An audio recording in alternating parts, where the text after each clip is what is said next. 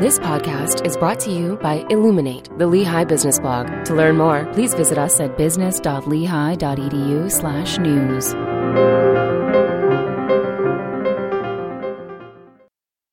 Eastern Broccoli Project addresses food security while helping local farmers. Published by Philip S. Coles under Decision and Technology Analytics on May 7th, 2020. There's an old saying that you shouldn't put all your eggs in one basket. It turns out the same is true for broccoli.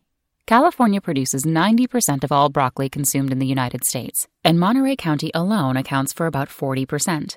As drought increasingly has ravaged Monterey County and much of the rest of the state over recent years, it has raised a national food security issue, as well as the obvious harm it caused farmers locally. That's why the U.S. Department of Agriculture funded the Eastern Broccoli Project, to support the production and marketing of high quality East Coast grown broccoli as a supplement to what's grown on the West Coast. Since the project was launched by Thomas Bjorkman of Cornell University in New York in 2010, the number of broccoli farms from Maine to Florida has doubled. Over the past decade, the project has made substantial headway toward creating an East Coast broccoli industry. It now includes seven other universities and 11 companies and is nearing the goal set at the outset to create a $100 million industry within 10 years. However, 90% of the broccoli consumed in the U.S. still comes from the West Coast. During this time, buy local has become the mantra of farmers markets and food stores across the nation.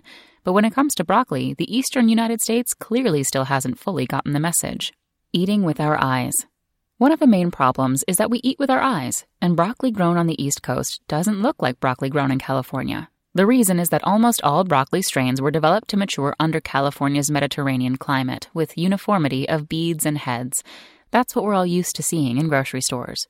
While Bjorkman is developing new strains for the East Coast that mature into broccoli similar to what grows in California, it is not exactly the same. The difference in climate, the East Coast is hotter and more humid during the summer than California, normally results in uneven bead size and uneven heads. The new varieties are much less prone to that problem, but the genetics providing better adaptation often comes with a somewhat different green color or larger flower buds. I spent most of my professional life in the mushroom industry, but in 2014 began working with the Eastern Broccoli Project. Previous research had shown that consumers were interested in purchasing locally grown produce, and on average they would pay more for it. Because of the difference in appearance, whether most buyers, the gatekeepers of the produce section, would be willing to provide locally grown in their stores was still an open question. In conjunction with Bjorkman, Miguel I. Gomez of the Charles H. Dyson School of Applied Economics and Management at Cornell, and Jiayi Dong, a University of California Davis graduate student, I conducted an online survey with produce buyers to examine the broccoli quality they demand. In our study, Produce Buyer Quality Requirements to Form an Eastern Broccoli Industry, published in the Journal of Food Distribution Research, we found that buyers favored uniform appearance over the additional value provided by local sourcing.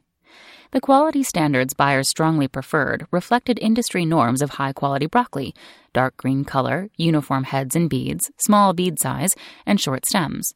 As our survey concludes, this suggests that East Coast growers must first establish product quality competitiveness, especially regarding color, bead size, and head uniformity, to compete with the California broccoli.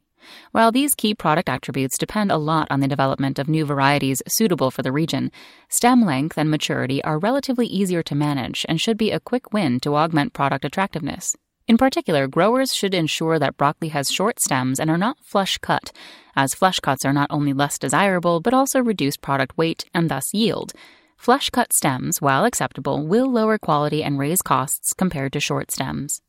Another finding from our study suggests a possible path forward for East Coast broccoli growers while new varieties that will thrive in the region are developed. Perhaps not surprisingly, our survey found that natural food resellers are more open to variations in appearance for foods grown locally.